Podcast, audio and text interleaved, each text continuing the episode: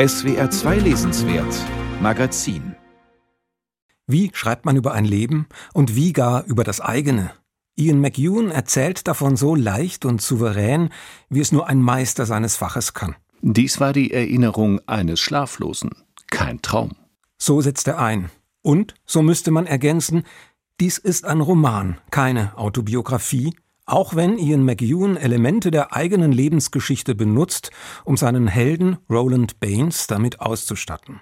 Roland ist wie der Autor Ian McEwan 1948 geboren und macht am Ende des Romans, da sind wir im Corona-Zeitalter angekommen, die Erfahrung des Alterns und des beginnenden körperlichen Verfalls. Er blickt wie der Autor zurück auf eine Kindheit in Libyen, wo er als Sohn eines britischen Offiziers die Suezkrise miterlebte und kam von dort aus in ein Internat in England, weit weg von den Eltern.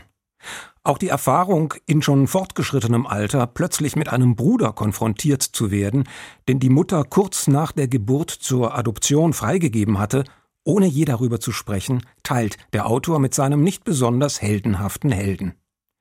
Wie aus diesem autobiografischen Material aber dann doch ein Roman wird, lässt McEwan eine seiner Figuren erklären. Alyssa, Rolands große Liebe, hat ihren Mann und das gemeinsame Kind nach zwei Jahren Ehe verlassen und verschwindet spurlos, um dann aber Schriftstellerin zu werden.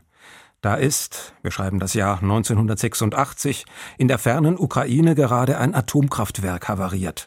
Auch Alissa macht aus ihrem Lebensstoff Romane und erklärt Roland bei einer späteren Wiederbegegnung ich borge mir hier was und da, ich erfinde, ich schlachte mein Leben aus, ich bediene mich überall, verändere, biege es mir zurecht, wie ich es brauche, alles, was ich je erlebt habe, aber auch alles, was ich nicht erlebt habe, alles, was ich weiß und jeder, dem ich jemals begegnet bin, alles das wird von mir zu dem vermengt, was ich erfinde.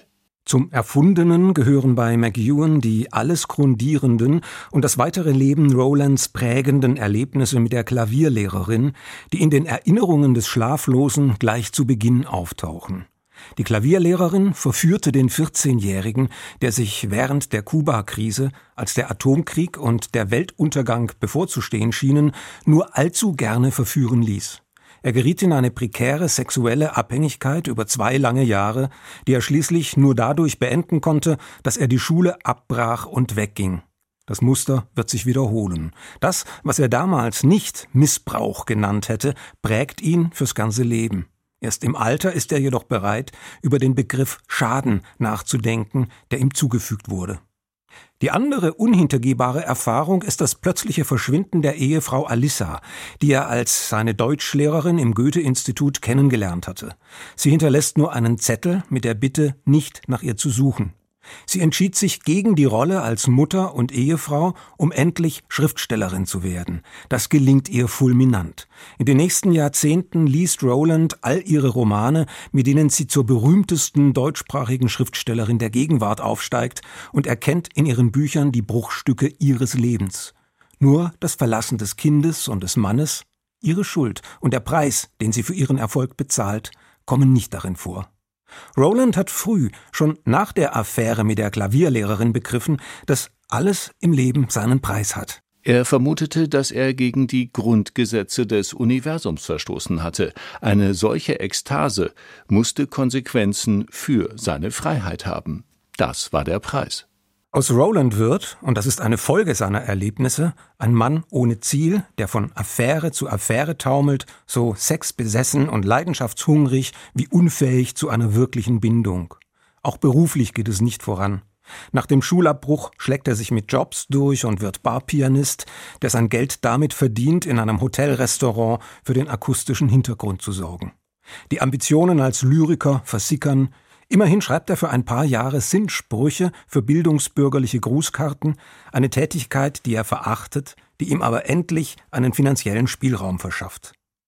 Schon durch die andauernde Erfolgs- und Ambitionslosigkeit unterscheidet sich die Romanfigur vom Dasein des Bestseller-Autors Ian McEwan, und doch ist diese Existenzweise vielleicht auch eine Seite seiner selbst, oder besser, eine Möglichkeit, wie das Leben hätte verlaufen können – Es geht McEwan in diesem grandiosen Roman über ein Durchschnittsleben nicht einfach darum, äußeres Geschehen und inneres Erleben über 70 Jahre hinweg nachzuerzählen, sondern der Frage nachzuspüren, was das Leben überhaupt ist und wie die eigene Biografie mit ihren vielfältigen Möglichkeiten mit den Wirrungen der Zeitgeschichte verbunden ist.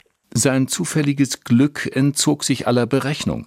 1948 im bescheidenen Hampshire geboren, nicht 1928 in der Ukraine oder in Polen, nicht 1941 von den Stufen der Synagoge herabgezerrt und hierher gebracht.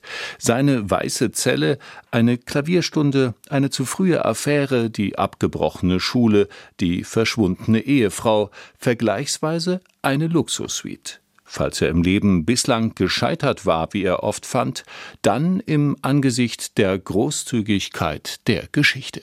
Aus ihm hätte auch ein anderer werden können, an einem anderen Ort zu einer anderen Zeit.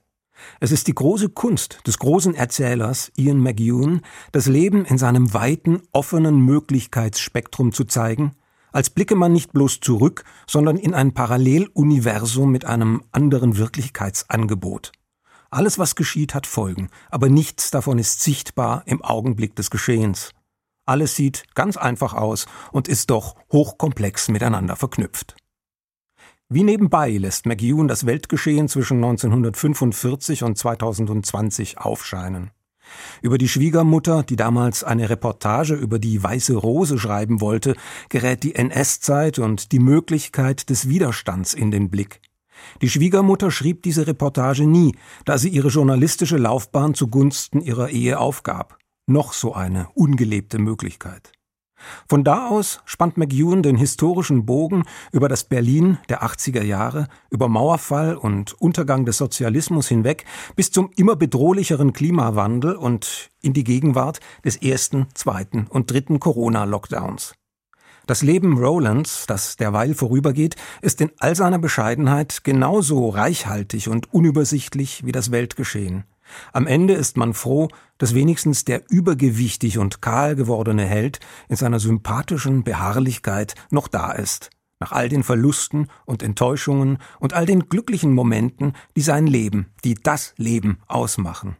Er hat seine Lektionen gelernt nicht aber die Menschheit, die dabei ist, sich und die Welt zugrunde zu richten.